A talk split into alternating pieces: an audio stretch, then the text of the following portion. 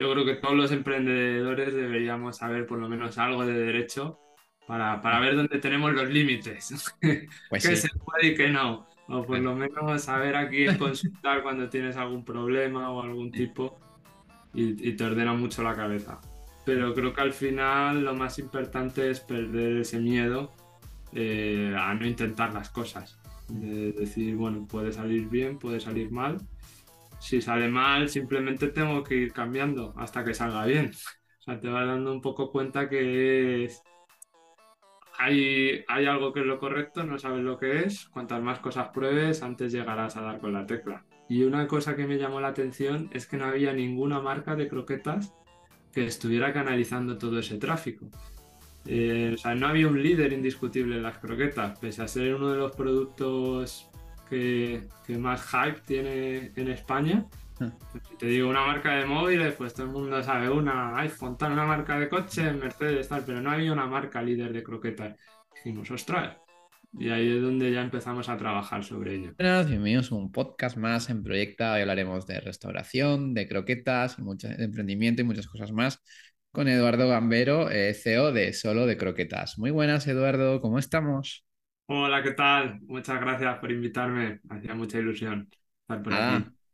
Nada, muchas gracias a ti. Eh, bueno, eh, nosotros empezamos conversaciones eh, desde que te invité de jurado, ¿no? Allá para, para el concurso de Foodtech y, y Agrotech, ¿no? Una buena experiencia, imagino, Eduardo, ¿no? Sí, sí, sí, fue muy divertido. La verdad es que aprendimos mucho de esos nuevos proyectos. Bueno, eh, me alegro, pero hoy vamos a hablar pues de ti y de, y de tu proyecto. Y a mí siempre me gusta que, lo- que los emprendedores se presenten. Entonces, ¿quién es Eduardo? ¿En qué proyectos está? Y sobre todo, ¿qué estilo de vida tiene? Bueno, pues como bien me has presentado, soy Eduardo Gambero, soy el CEO y socio fundador de Solo de Croquetas. Eh, ahora estoy dedicado por entero a este proyecto, aunque he emprendido varios a lo largo de, de mi carrera. Y luego a nivel personal, pues Eduardo es una persona muy inquieta, que le gusta siempre estar descubriendo cosas nuevas, eh, muy deportista. Al final necesito siempre estar haciendo cosas y el deporte me ayuda mucho al emprendimiento. Y luego también me gusta mucho mm, conocer nuevos países, viajar, incluso estudiar. O sea, uno de, de mis trucos es intentar mantener la, la cabeza ocupada en otras cosas que no sea solo el proyecto. Y, por ejemplo, así en plan de hobby, estoy estudiando historia por la UNED. Me voy cogiendo asignaturas sueltas y tal. Intento un poco combinarlas con viajes a los que voy. Pues, por ejemplo, el verano pasado estuve en Irán, pues este año me he cogido antiguo, historia antigua, que pilla todo Persia, Egipto y demás. Y siempre intento tener otros proyectos que me distraigan un poco de- del foco del día a día, porque si no los emprendedores ya lo sabes bien que, que no dejamos de pensar en algo y puede llegar a ser hasta un poco obsesivo. Pues Entonces, sí. por salud mental intento siempre, dentro del poco tiempo que tienes como emprendedor, buscar otros retos personales que no tengan nada que ver con la empresa. Pues sí. ¿Y, y se, y se llegan a conseguir esos otros retos fuera de, Sí, de solo de croquetas? Eh, sí, pero muy a largo plazo. O sea, tú te vas poniendo un poco lo que quieras. Pues ya, por ejemplo, pues este Ah, año he aprobado seis asignaturas repartidas. Yo pues cojo febrero, eh, junio y, y también cuento septiembre. Yo me las divido en tres y me cojo un par de asignaturas. Digo, pues tres meses. En los momentitos tal me centro en, en estudiar esto, que, que me despeja la mente. Pero Vale. claro, la carrera pues me la sacaré. Llevo Llevaré ya como tres años y, y llevaré un curso. O sea que voy un poco a ese ritmo, sin, sin prisa, pero bueno, por tener otras cosas. Bueno, imagino que online, ¿no? Todo, todo, todo Sí, online. sí, por, por la UNED online. Pues si es presencial, ahí ya más complicadete, ¿no? Sí, sí. Además, se, se complementa un poco con. Bueno, se complementa. O sea, yo ya soy abogado, eh, Ah, entonces al final lo, lo que es estudiar grandes tochos nunca he puesto mucha dificultad para mí. Todo lo que sea. Si, si ya me tuviera que sacar una ingeniería, ahí a lo mejor me costaría más, pero lo que sea leer, memorizar y tal, eso siempre se me ha dado bien. Ostras, un abogado que acaba en restauración. Pasa, Sí, ha pasado también, ¿eh? El Carlos de, de Aloja, eh, pues también era, era abogado y puso ahí Aloja sí, al final derecho y sobre todo si lo combinas con derecho ya de como hice yo, eh, en ICADE Ah, te, te abre mucho las puertas. Yo al final siempre digo que yo creo que todos los emprendedores deberíamos saber por lo menos algo de derecho para, para ver dónde tenemos los límites, pues qué sí, se puede y qué no, o por lo menos saber a quién consultar cuando tienes algún problema o algún tipo y, y te ordena mucho la cabeza. Y, so- y sobre todo los socios, ¿no? Sí, para el tema de pactos de socios o incluso para las negociaciones, si tú ya vas y dices, sí, bueno, yo soy abogado, esto tal, ya como que te, como ya. que te respetan un poco más a lo mejor. Bueno, eh, está muy bien. Y, y Eduardo, eh, cuéntanos un poco co- cómo fueron tus, tus inicios a la hora de emprender. Pues yo empecé muy joven, la verdad, emprendiendo en, en el colegio. Monté una empresilla de, de profesores particulares. Ese fue mi, prime- mi primera aventura emprendedora.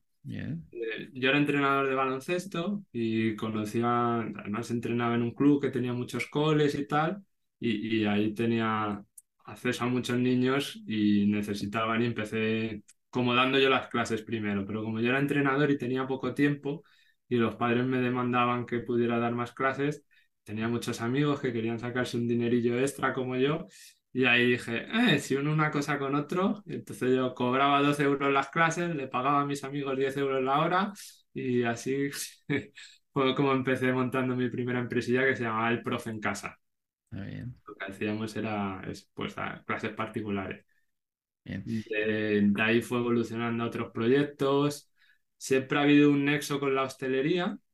Eh, al final monté mi, mi primer bar con mi socio Javi, que es con el que sigo a día de hoy. Hemos emprendido todos los proyectos juntos, llevamos ya más de 11 años. Somos amigos desde los 3 años y llevamos más de 11 años emprendiendo proyectos juntos.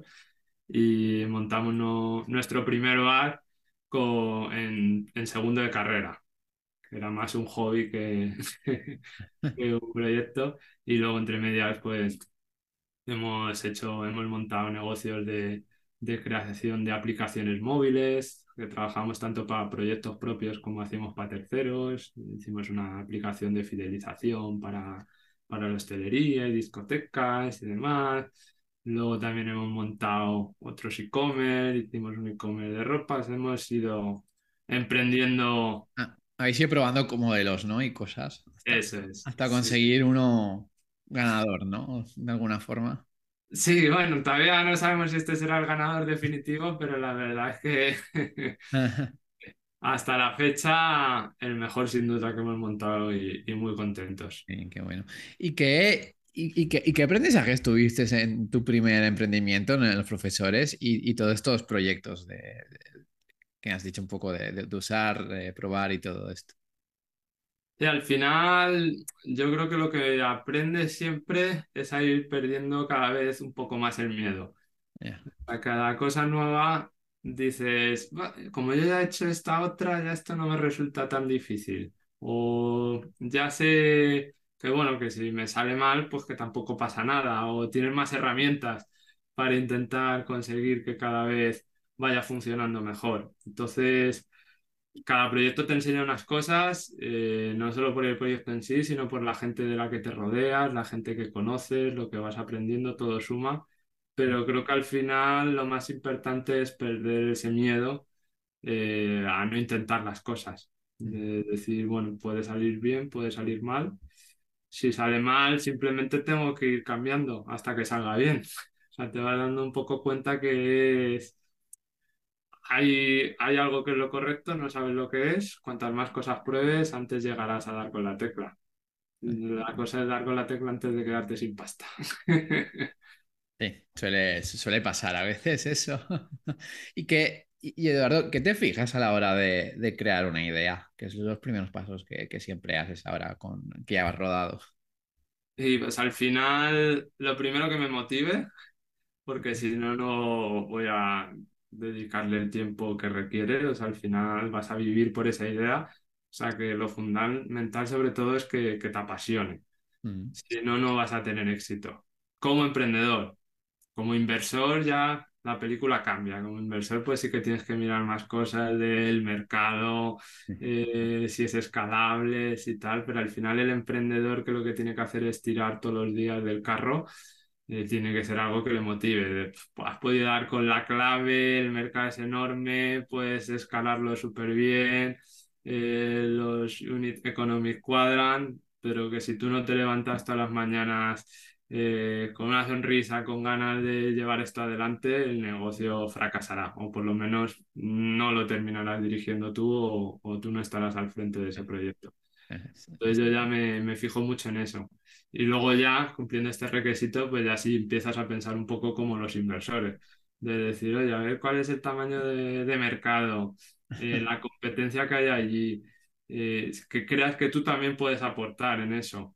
O, o por lo menos, si no, tener muy claro qué tienes que aprender para poder hacer eso o de quién te tienes que rodear para poder llevar ese proyecto a cabo y, y que es algo escalable. O sea, eso, eso es fundamental. Qué bien, qué bueno. Sí, yo, yo, yo- me quedo un poco con, con lo que has dicho al principio, ¿no? De, de- de que eres el primero, ¿no? Eh, tú, el primero que, que, levanta sonrisas, no, no solo para ti, ¿no? También para, para los trabajadores, ¿no? Contagiarle un poco, pues eso. Exacto. Total. Está muy bien. Y ahora sí, hablemos de solo de croquetas. Eh, ¿cómo surgió la idea primero? Pues solo de croquetas surge, la idea surge en un viaje eh, con amigos. Mm, A mí la gastronomía siempre me ha gustado mucho. Mm. De reconocer que también soy bastante fan de las croquetas. Y, y era un- en un viaje a Asturias con amigos. Siempre intentamos probar la gastronomía local, pero si hay croquetas, las pedimos sí o sí. De hecho, te- tenemos ahí como nuestro ranking, nos gusta ver cuáles las croquetas que más nos han gustado y tal. Y, y al pedir croquetas y cachopo, porque estábamos ahí en Asturias, y por supuesto fuimos directos a por el cachopo, no recuerdo quién de mis amigos dijo, ¿os imagináis una croqueta de cachopo? Y empecemos ahí a bromear sobre los sabores de croquetas más raros que habíamos probado o los sabores más raros que se nos ocurría que podía tener una croqueta. Y eso ya despertó el gusanillo de, de lo de las croquetas. Luego ya nos pusimos, me puse un poco a investigar sobre la croqueta y me di cuenta eh, que había un montón de búsquedas en internet sobre la croqueta, que tenía un tráfico enorme, que era súper mediático en redes sociales, que los hashtags de croquetas dentro de la comida eran de los que más se repetían. Y una cosa que me llamó la atención es que no había ninguna marca de croquetas que estuviera canalizando todo ese tráfico. Eh, o sea, no había un líder indiscutible en las croquetas, pese a ser uno de los productos que, que más hype tiene en España. Si te digo una marca de móviles, pues todo el mundo sabe una iPhone, tal, una marca de coche, Mercedes, tal, pero no había una marca líder de croquetas. Dijimos, ostras, y ahí es donde ya empezamos a trabajar sobre ello. ¿Cuántas búsquedas tiene cuando, cuando estabais ahí? Pues ahora ya no recuerdo, pero lo mirabas con el Google Trends y que comparabas con el resto de comidas y tal, y se venían ahí unos picos enormes. La verdad es que. Y, y luego mirabas en hashtag y publicaciones y el boom, que si la vecina rubia con las croquetas, que si el tal. Pues era algo como muy mediático, pero no había una empresa líder de croquetas. Y entonces yo me puse un poco a investigar sobre ello. Y entonces también me di cuenta que casi todas las empresas que vendían croquetas eh, no vendían croquetas direct to consumer, ¿vale? Vendían para terceros. Mm. Entonces, eh, claro, al vender para terceros, sobre todo para Oreca y supermercados, no iban a precio. Sí. Entonces no hacían una croqueta de calidad. O sea, ellos lo que intentaban era hacer una croqueta muy asequible para que se la comprara el supermercado que te aprieta, eh, el canal Oreca que te aprieta también mucho. Entonces al final no hacían croquetas de calidad. Tú preguntas a alguien cuál es la mejor croqueta que has probado y te dirá, pues la que hace mi madre, la que hace mi abuela, y digo, vale. Y, y si no, dice, bueno, pues la que probé en un restaurante tal, que la hacen ellos casera.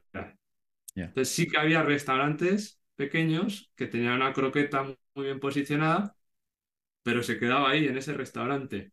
Entonces nosotros entendimos que si queríamos crear una marca líder de croquetas, lo primero tenía que ser de una calidad indiscutible, teníamos que ir a por la mejor croqueta Y lo segundo, teníamos que empezar montando un restaurante, porque la gente asociaba la calidad a la croqueta casera que hiciera un restaurante, porque si eres un negocio, si intentabas como venderlas directamente, te iban a asociar a lo mejor con esas otras marcas que habían que, que vendían a, o a supermercados o tiendecitas de tal, que no la asociaban a la calidad que puede tener la croqueta de un restaurante top, que todo el mundo tengamos en la cabeza que ese sitio la hacen ellos casera y está buenísima.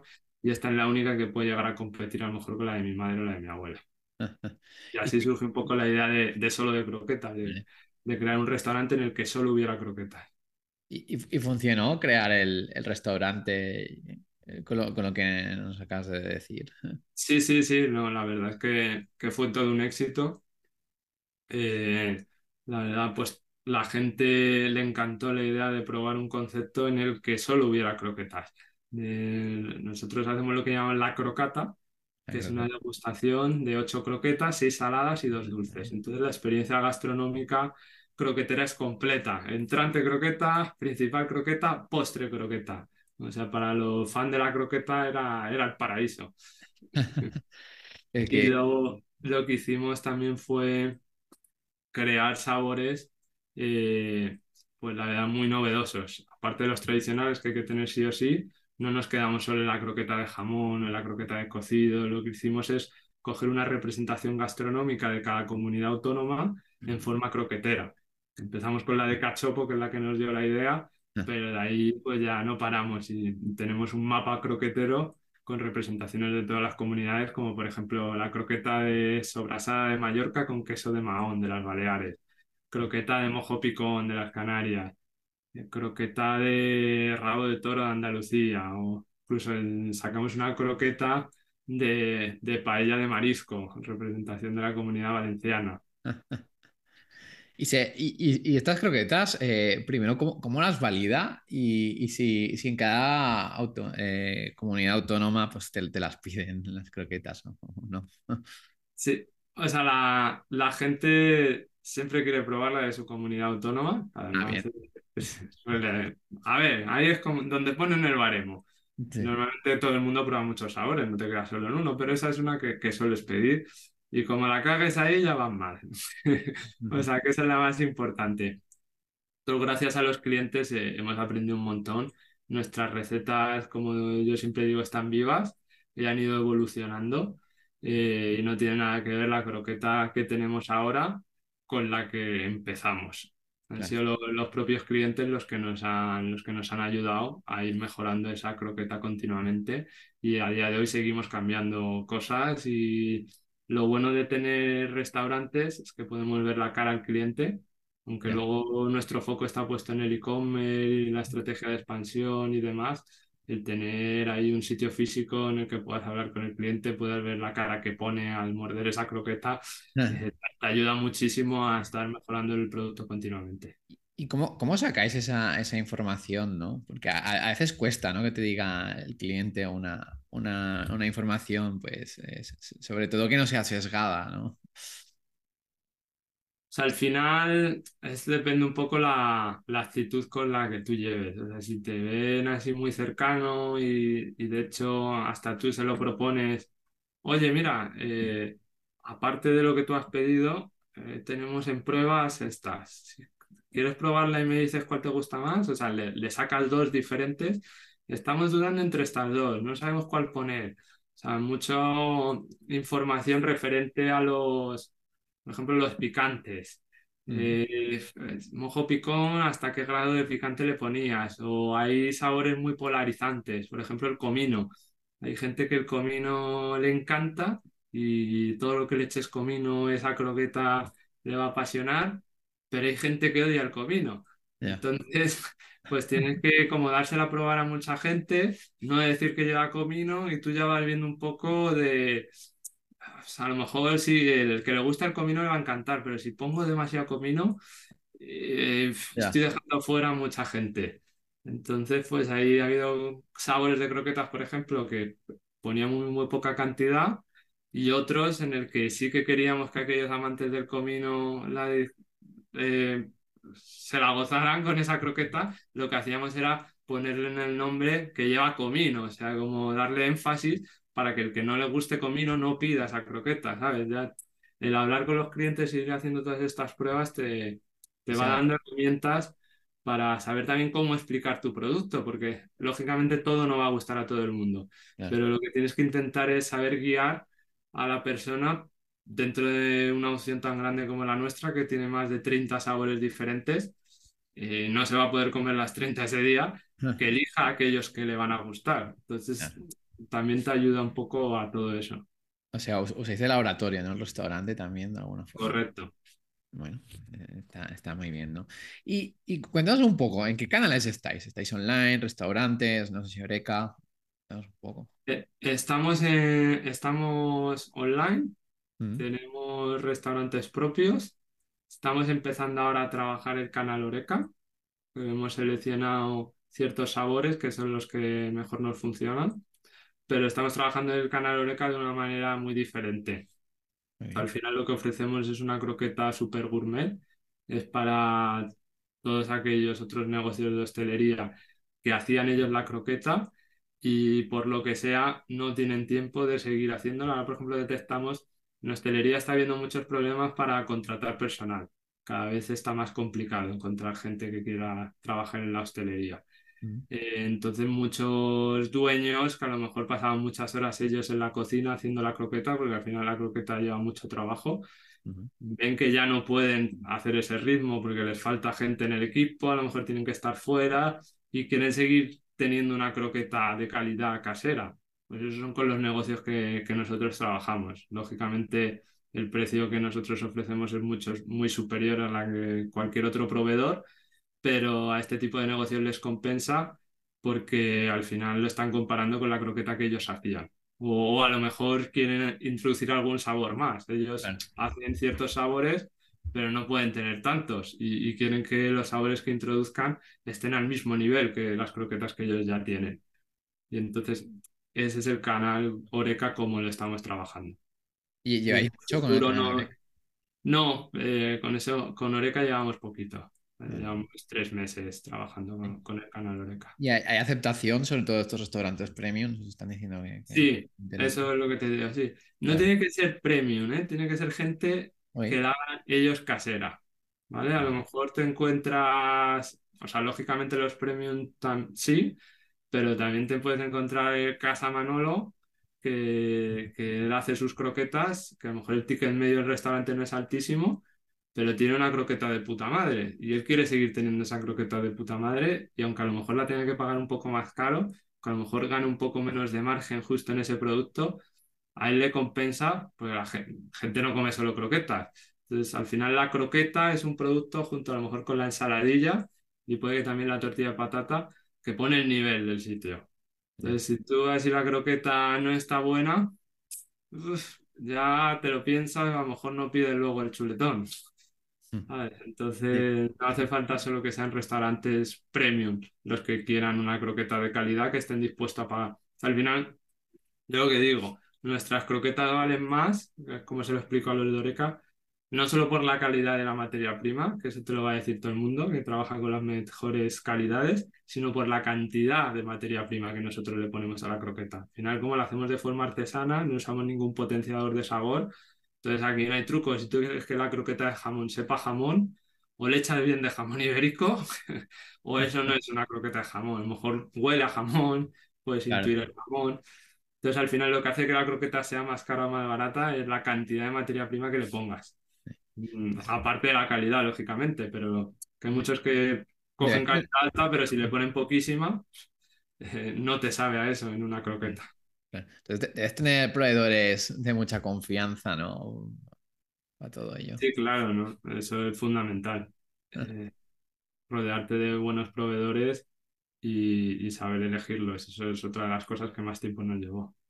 Imagino que para cada comunidad autónoma vais a proveedores de, esa comunidad, ¿no? Para, hacer la croqueta con productos de allá. Sí, al final, claro, tienes que buscarla para conseguir esa receta y que sea fiel, tienes que conseguir en muchos casos que los ingredientes sean de allí, porque si no, sobre todo con sabores específicos, queso de Mahón, pues queso de allí, no puedes ponerse cualquier otro queso. Claro, claro. ¿Y, y es difícil eh, negociar con, con este tipo de proveedores?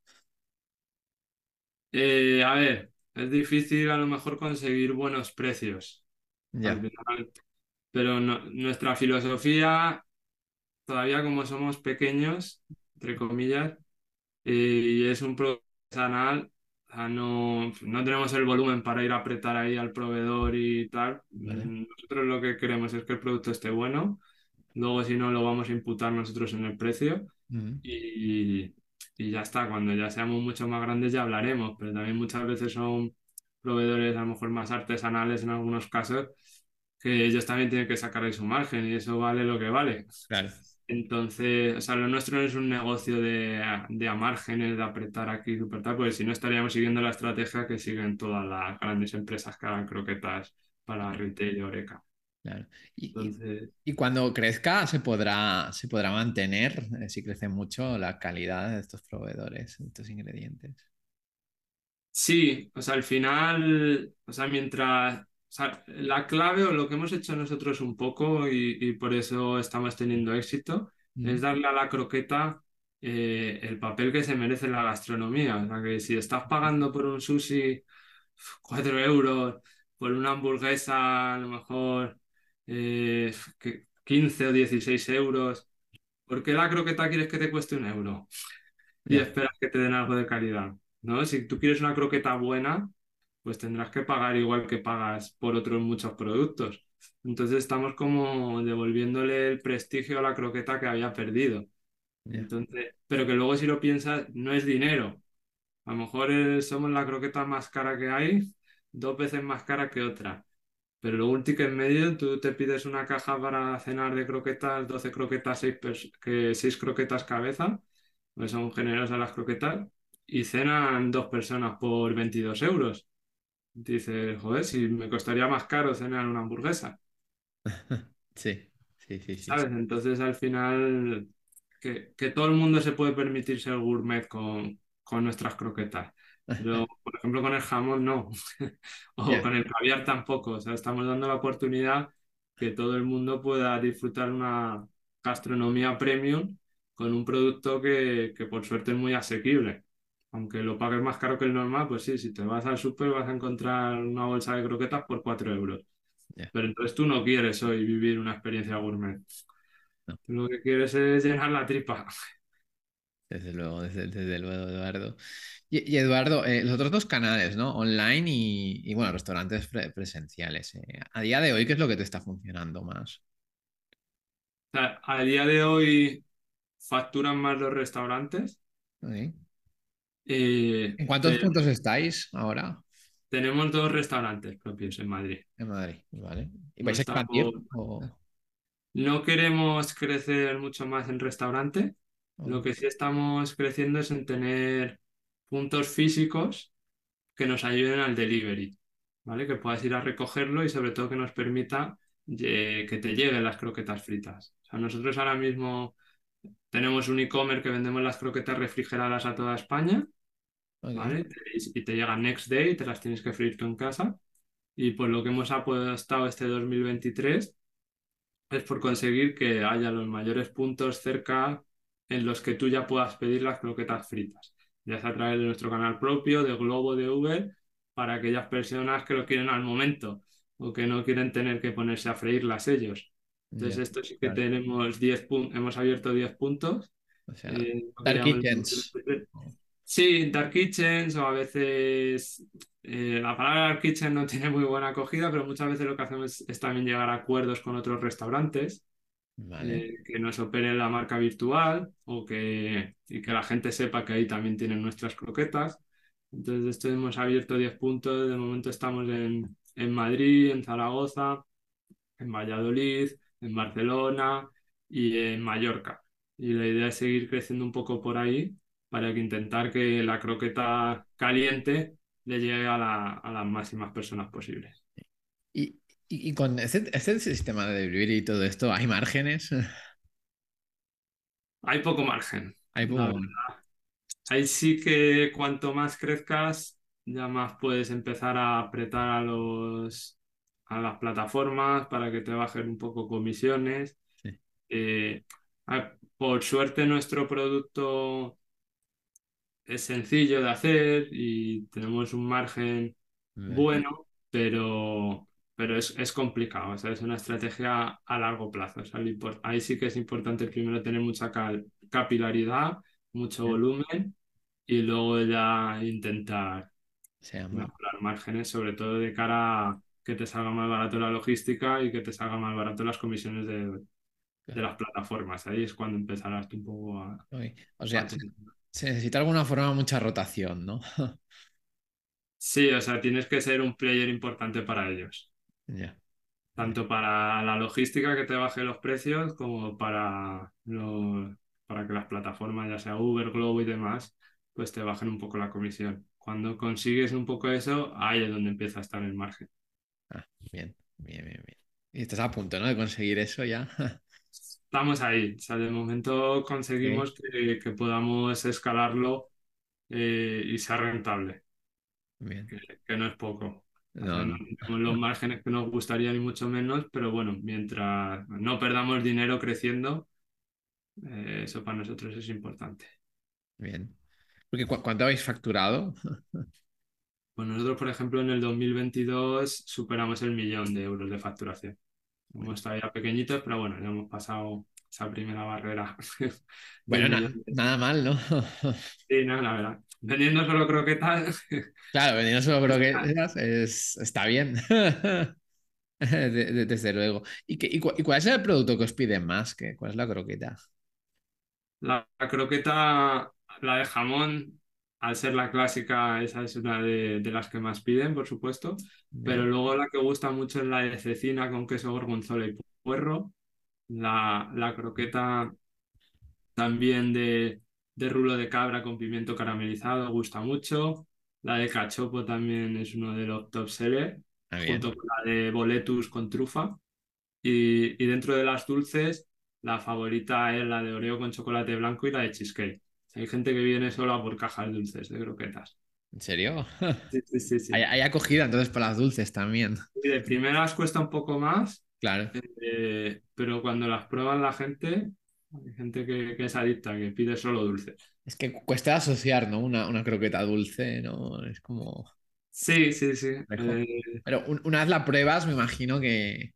claro, al final es como un buñuelo, como una torrija, o hay otros productos que son fritos y dulces, churros. Entonces, una vez que la pruebas, sí que reconoces sabores y, y te gusta y es algo a lo que estás acostumbrado. Es más un esfuerzo a nivel conceptual, que la ya. gente croqueta dulce es lo que le llama. Pero a nivel del paladar son sabores a los que la gente está muy acostumbrada y de hecho que de otros productos que tienen mucho éxito y les gustan mucho. Ah, Entonces, ahí nosotros, nuestro esfuerzo tiene que ser intentar que cada vez más gente lo pruebe. Vale. Y, y al principio la, la regalabais para... o- No, lo que hacemos es, como la gente viene a hacer una crocata ¿Vale? y en internet también intentamos vender la crocata entera, eh, pues ahí ya viene la dulce. Entonces, como estás haciendo una experiencia gastronómica completa, pues tienes que pedir el, el dulce bien incluido. Entonces, esa es la forma con la que conseguimos que la gente la vaya probando. ah, bien. Bien, bien, bien, bien. Está, está bien, ¿no? Y, y la croqueta es, es un producto estacional. O sea, a ver, se puede comer durante todo el año, Mm, pero lo, o sea, sí que es verdad que a nivel de negocio eh, nosotros sí que notamos picos y bajadas. ¿vale? mm, Cuando la gente está más de vacaciones, a lo mejor de verano, pues ahí baja un poco la facturación, sobre todo en los restaurantes en Madrid, que ya sabes que Madrid se va así en verano. sí, en verano. Pero luego, por ejemplo, nuestras croquetas lo usan mucho para regalar. ¿vale? Entonces, siempre decimos, díselo con croquetas. O sea, en vez de una caja de bombones, pues ¿por qué no mandar una cajita de 12 croquetas. Además, dejamos en la tienda online que, que elijan un, que, que pueden mandar un mensaje personalizado. Entonces la gente lo, lo usa muchísimo como regalo. eh, Notas de suerte en el examen, ojalá pudiera estar ahí, feliz día de la madre.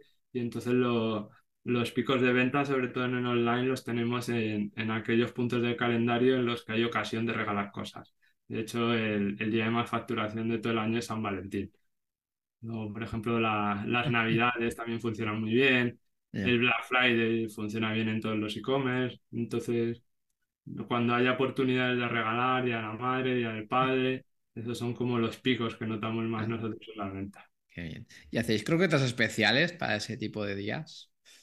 Sí, de hecho hacemos croquetas especiales todos los meses. Cada mes Ah, sacamos ok. una receta nueva, Vale. ¿vale? Antes era semanal, pero ya no nos da la vida. Ya, eh, joder, es que un semana es complejo. Sí, pero, pero estuvimos un año entero sacando un sabor nuevo semanal que nos sirvió mucho para investigar y probar nuevos sabores y ver las acogidas y tal. Ya. Entonces, al final yo siempre digo que somos, bromeando, pero somos como el Zara de las croquetas. Detectamos una tendencia gastronómica, Ya. la convertimos en croqueta, la testeamos en nuestros restaurantes y si tienen buena acogida lo subimos al online. ¿Vale? Y entonces sacamos ese sabor nuevo, lo publicamos primero en exclusiva a nuestros seguidores de nuestra newsletter, le llamamos los criuqueteros, y luego ya lo anunciamos en, en redes sociales, en Instagram y tal. Y hay sabores, es, es una edición limitada la que sacamos hasta agotar existencia, y hay sabores que en dos horas se han agotado Wow. Porque la gente sabe que, sobre todo los que nos siguen continuamente en redes sociales y tal, o sea, saben que ese sabor ya no lo van a volver a probar. Alguna vez nos lo han pedido tanto, alguno que hemos dicho, venga, lo volvemos a hacer una vez más. Vale. Sí, es- eso te iba a decir, si hay alguna croqueta de estas que has hecho semanales o mensuales que se haya quedado en la carta, porque tenía sí, mucha... algunas han llegado a quedar y, y han ido sacando a otras. Vale, vale. Y estas ¿vale? croquetas mensuales eh, solo se venden online, ¿no? Entiendo. Eh, también se pueden probar a veces en los restaurantes. Sí, Intentamos, normalmente es que se suelen acabar en el online, porque va claro. más rápido, como lo anunciamos ahí, si se gasta. Si todavía queda, las vendemos también en los restaurantes, pero normalmente la gente, la, como es más fácil darle al botón y comprarlas que ir físicamente al restaurante, suelen ser más rápidos en el online y pocas veces llegan a los restaurantes. Qué bien. ¿Y cu- cuánta gente tenéis en, la newsletter? Pues tenemos 15.000 seguidores en la newsletter. Bueno, nada mal. En Instagram tenemos como 80.000 seguidores y en TikTok estamos cerca de los 50.000. Bien. ¿Y qué, qué canal funciona mejor al final del día? Es- cada vez es más difícil saber de dónde vienen los clientes. ¿Eh? Los sistemas de atribución, digo, porque te han podido ver aquí, cada vez se mezclan entre ellos, tal. Nosotros notamos que TikTok cada vez está creciendo y está funcionando mejor. O sea, al O sea, prin- o sea, convierte más TikTok ahora. O sea, no es que convierta, que vemos, nosotros más que la conversión, lo que medimos es la interacción. Vale. Entonces vemos como que TikTok está mucho más vivo. Sí. Eh, en Instagram es donde más gente tenemos, Mm, entonces- pero en TikTok son como mucho más activos los seguidores que tenemos. Luego la, la newsletter, por supuesto, es lo más cercano. Vale. Lo Entonces, entonces lo que convierte más la newsletter. o- Entonces, claro, a nivel de conversión, como el cliente puede ir al restaurante, puede pedirte en un globo, o sea, no es muy fácil medirlo para nosotros, Vale, vale. ¿vale? Porque no sabes, por ejemplo, Globo no te da las estadísticas. Entonces, nosotros lo que nos enfocamos más, claro, si vas al restaurante no sabes si lo ha visto el anuncio en un sitio o en otro. Sabes es- Lo único que podemos medir al final es lo que compran directamente en nuestra web pero no es una muestra suficientemente grande para apostarlo todo a que ese es el canal ganador. Entonces, al final, lo que nosotros intentamos es que la comunidad vaya creciendo y ver dónde interactúan más y dónde vamos consiguiendo más suscriptores, más seguidores y, y dónde participan más con el contenido que subimos. O sea, tenemos puesto el foco más en eso que en la conversión pura y dura al tener una estrategia tan omnicanal Ya, ya. como somos un equipo pequeñito, eh, no podemos estar midiéndolo todo al milímetro. O sea, lo intentamos, ¿eh? pero vemos que No, sí, sí. el foco. Eh, no conse- Entonces, lo seguimos midiendo, pero un sí, poco más automático y como consulta, pero no nos fiamos solo de eso, porque al final lo que se compra directamente en nuestra web no es únicamente... Y, y que muchas veces terminan viniendo a nuestra web por Google por- pero primero les hemos fidelizado a lo mejor en TikTok. Claro, Que luego ponen en Google solo croquetas y le dan a lo mejor al anuncio de, de pago encima que sí. tienes puesto, ¿sabes? Que eso no, nunca se sabe. Vale, bueno, está bien. Y ahora, y ahora, Eduardo, vayamos a momentos. ¿Cuál ha sido tu mayor momento de incertidumbre eh, dentro de todos tus emprendimientos? A ver, creo que aquí todos los que hemos pasado el COVID, Sí, esa será ya siempre la respuesta La clásica. por excelencia y es que es inevitable eh, no, no mencionarla y más nosotros que, que teníamos también negocio de hostelería que se paró completamente. Claro. Entonces, claro, para nosotros el COVID fue un punto de inflexión ¿Para- que ¿Parasteis en, en COVID o fuisteis los que os, os arriesgasteis? no, bueno, es que no te dejaban, o sea, No no te es que quisieras arriesgaste, claro, claro, te cerraron toda la hostelería, estuvo cerrada muchos meses, entonces era un momento crítico que no sabías qué hacer con el personal, luego sacaron lo de los ERTES, eh, no sabía si meterlos en los ERTES o no, cuánto iba a durar esto. claro. Al final sí que les tuvimos que meter, luego cómo irlos sacando, porque luego te dejaban abrir con muchas limitaciones. Eh, los aforos se redujeron un montón, primero solo terrazas, pero te dejaban la mitad de mesas porque tenías que tener distancia. O sea, para la hostelería fue un caos y mira que Madrid, dentro de lo que ha sido el resto de España, todavía en teoría no nos podemos quejar Ya, porque eh, fue de lo que más rápido iba saliendo, pero aún así, claro, no, no era sostenible ni mucho menos el negocio así. Entonces, sin duda ese fue el momento más crítico. Pero también reconozco que gracias hacia el COVID tuvimos que acelerar todo el tema del delivery eh, a tope. Entonces, nosotros empezábamos un poco con el concepto de primero hay que consolidar bien el restaurante para crear una marca eh, potente y, y luego ya trabajar más activamente el, el canal online. Cuando ya la gente te asocie a la calidad de un restaurante, que sepa que ya la gente que hay un sitio físico y tal. Pero con el COVID tuvimos Mm, que meter la directa en todo el tema del online y eso, claro. yo creo que con eso ganamos tiempo, que si no hubiéramos crecido mucho más despacio. Entonces, tuvo su bueno y su malo. Dentro Ya. del COVID ha sido un desastre por los bueno, a, a nivel personal, no facturación desastre, pero a, ni- a nivel a lo mejor de creación de marca, ¿no? Eh, y, de, y de negocio, pues estuvo bien, ¿no? De alguna Sí, forma. sí. O sea, la verdad es que el, Porque... la- el tener una comunidad, ahí nos dimos cuenta Bien, que, que la comunidad te ayuda también en los momentos malos. Y nosotros lo que hicimos fue sacar un, cómpranos un ticket para ir al restaurante ahora y ya lo consumirás dentro de un año, dentro de dos, cuando sea, pero cuando nosotros necesitamos el dinero es ahora. Entonces, por claro. favor, sacamos como unos tickets especiales para comprar la experiencia croquetera y la gente te lo compraba por solidaridad. O sea, era, pues no sé si iré o no, pero coño, que cambien estos chavales, eh, no queremos que esto se hunda y nos compraron ahí un montón de crocatas para degustar en el restaurante que tardaron la gente a lo mejor en ir uno o dos años, pero nos dieron el dinero cuando más lo necesitábamos. Eso también nos ayudó mucho. Y vayamos al otro extremo. ¿Cuál ha sido el mayor momento de, de felicidad que has O sea, tenido? para nosotros haber cerrado nuestra primera ronda de inversión, la verdad es que nos hizo mucha ilusión. Nosotros nunca habíamos hecho una ronda de inversión en ninguno de los negocios que hemos montado, siempre hemos sido muy bootstrapping, Bien.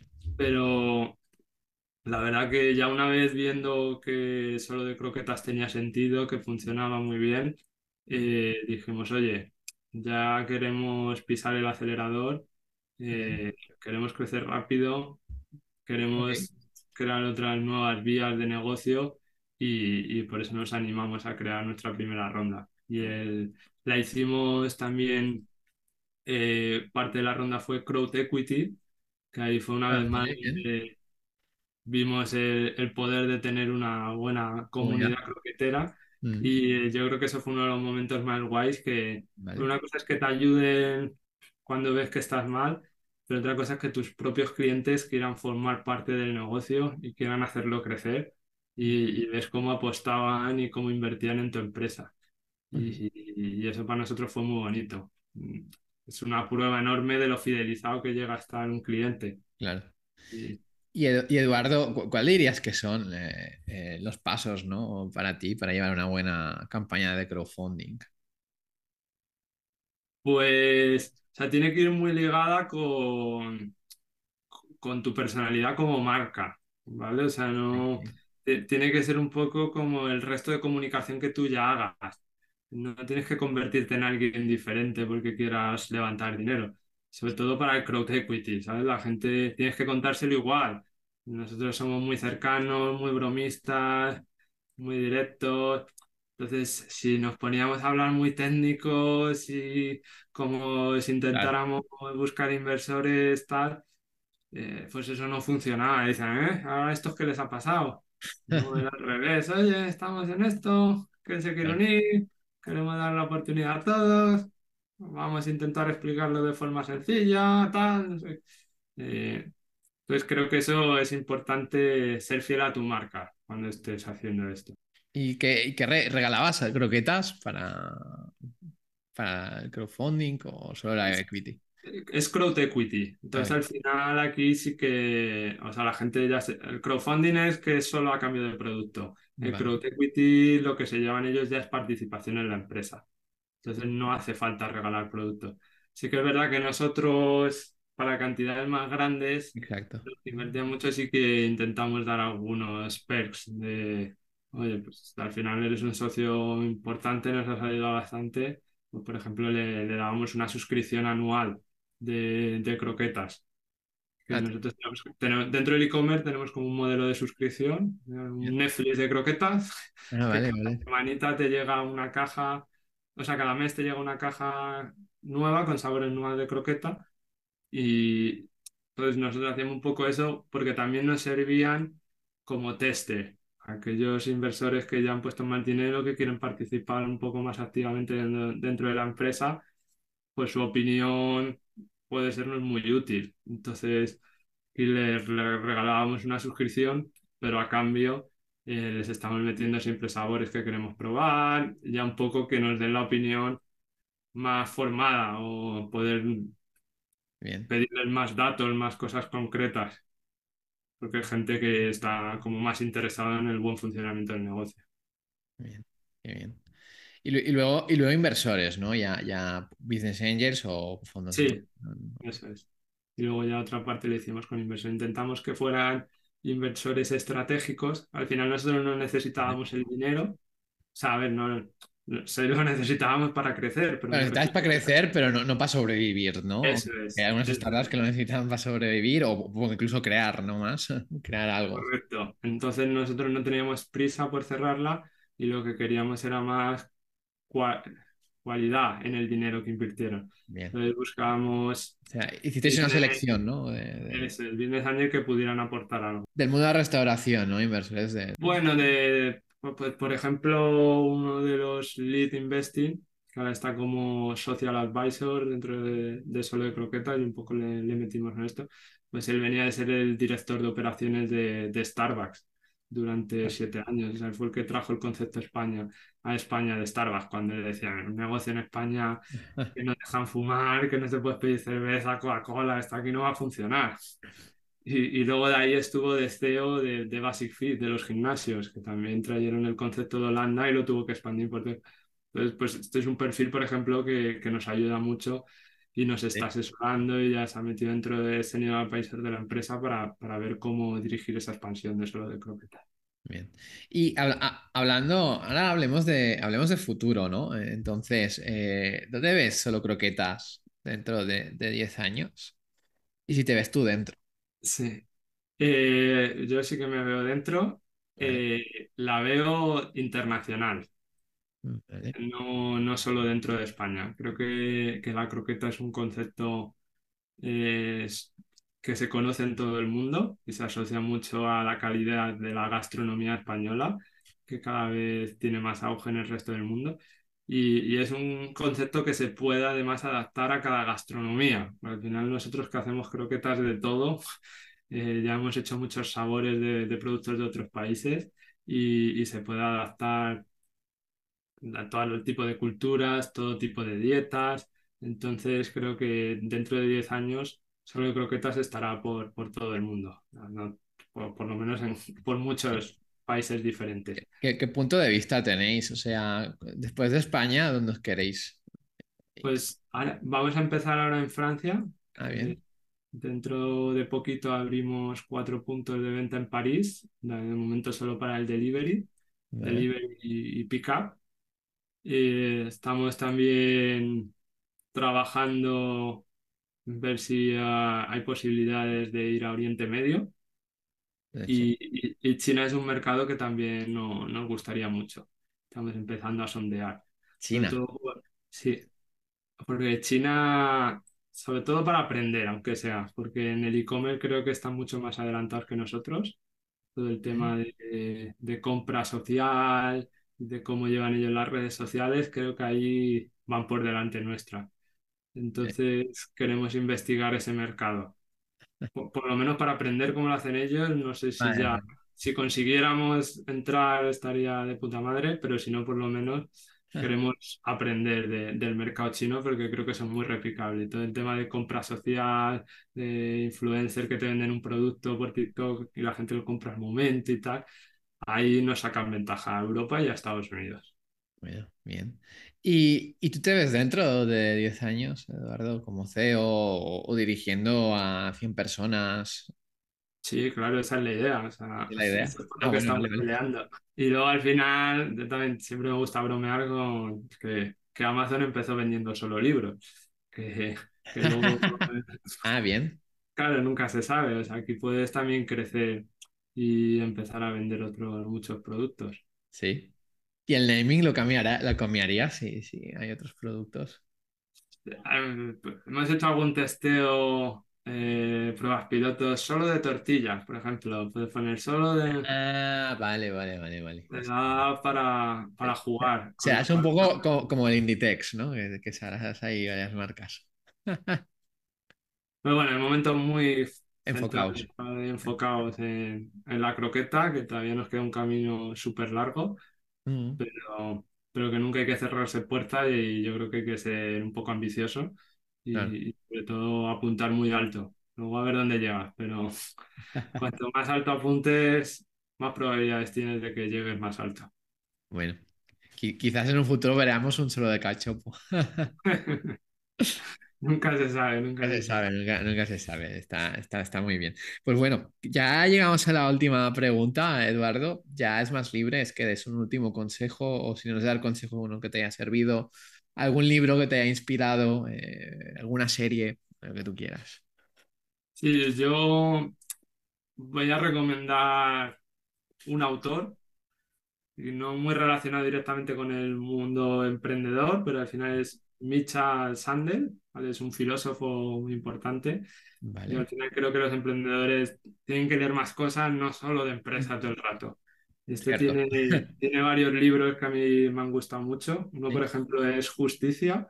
Hacemos lo que debemos. Creo que es importante como emprendedor o como alguien que está dirigiendo una empresa sí.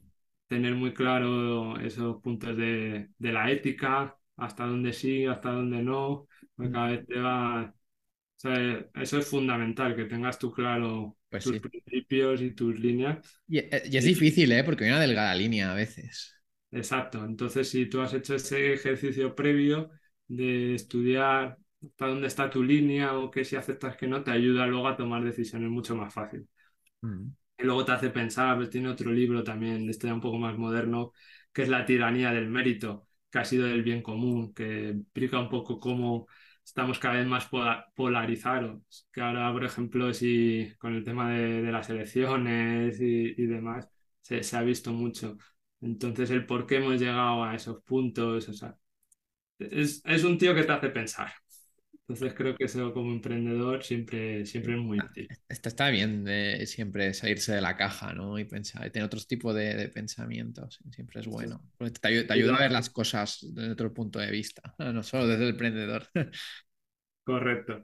Y luego ya, a ver, otro libro ya más emprendedor que, que a mí me gustó mucho es el de Howard Schultz, el del CEO de, de Starbucks. El, el, de Put Your Hair Into It. Sí. Que se te explica cómo el, Este está solo en inglés, hay algunos otros de este tío en español, pero No, este en concreto que es la versión que, que solo lo tienen en inglés, no, yo- eh, es mucho eh, mejor que los otros. O ah, sea, vale, hay varios sobre el hardware, este de, pero en español. Este es uno en concreto que se llama Pour Your Hair Into It, Ok. How Starbucks Built a Company, One Cup. Porque hay- en, en español está está el, desafío de Starbucks, ¿no? No sé Sí, si... pero no es el mismo. No, Este no es otro. mismo. Vale, vale, vale. Este está mucho mejor. Está mejor. Vale, Sí, vale. sí, pues este te lo va contando él y, y cómo empezó todo y tal. Y el otro es más descafeinado. Este me, ¿Eh? me gustó Ah, mucho. Sí, vale, sí. vale, vale. Porque igualmente cu- cuenta su historia, ¿no? De que, que- que él empezó eh, cerrando, ¿no? Las cafeterías. Sí, sí. Sí, pero Vale, vale. Eh, este tiene más chicha. Tiene más chicha. Bueno, vale, genial. ¿Y, y, y consejo para... Yo al final creo que a los emprendedores, más que consejos, lo que hay que hacer es animarles.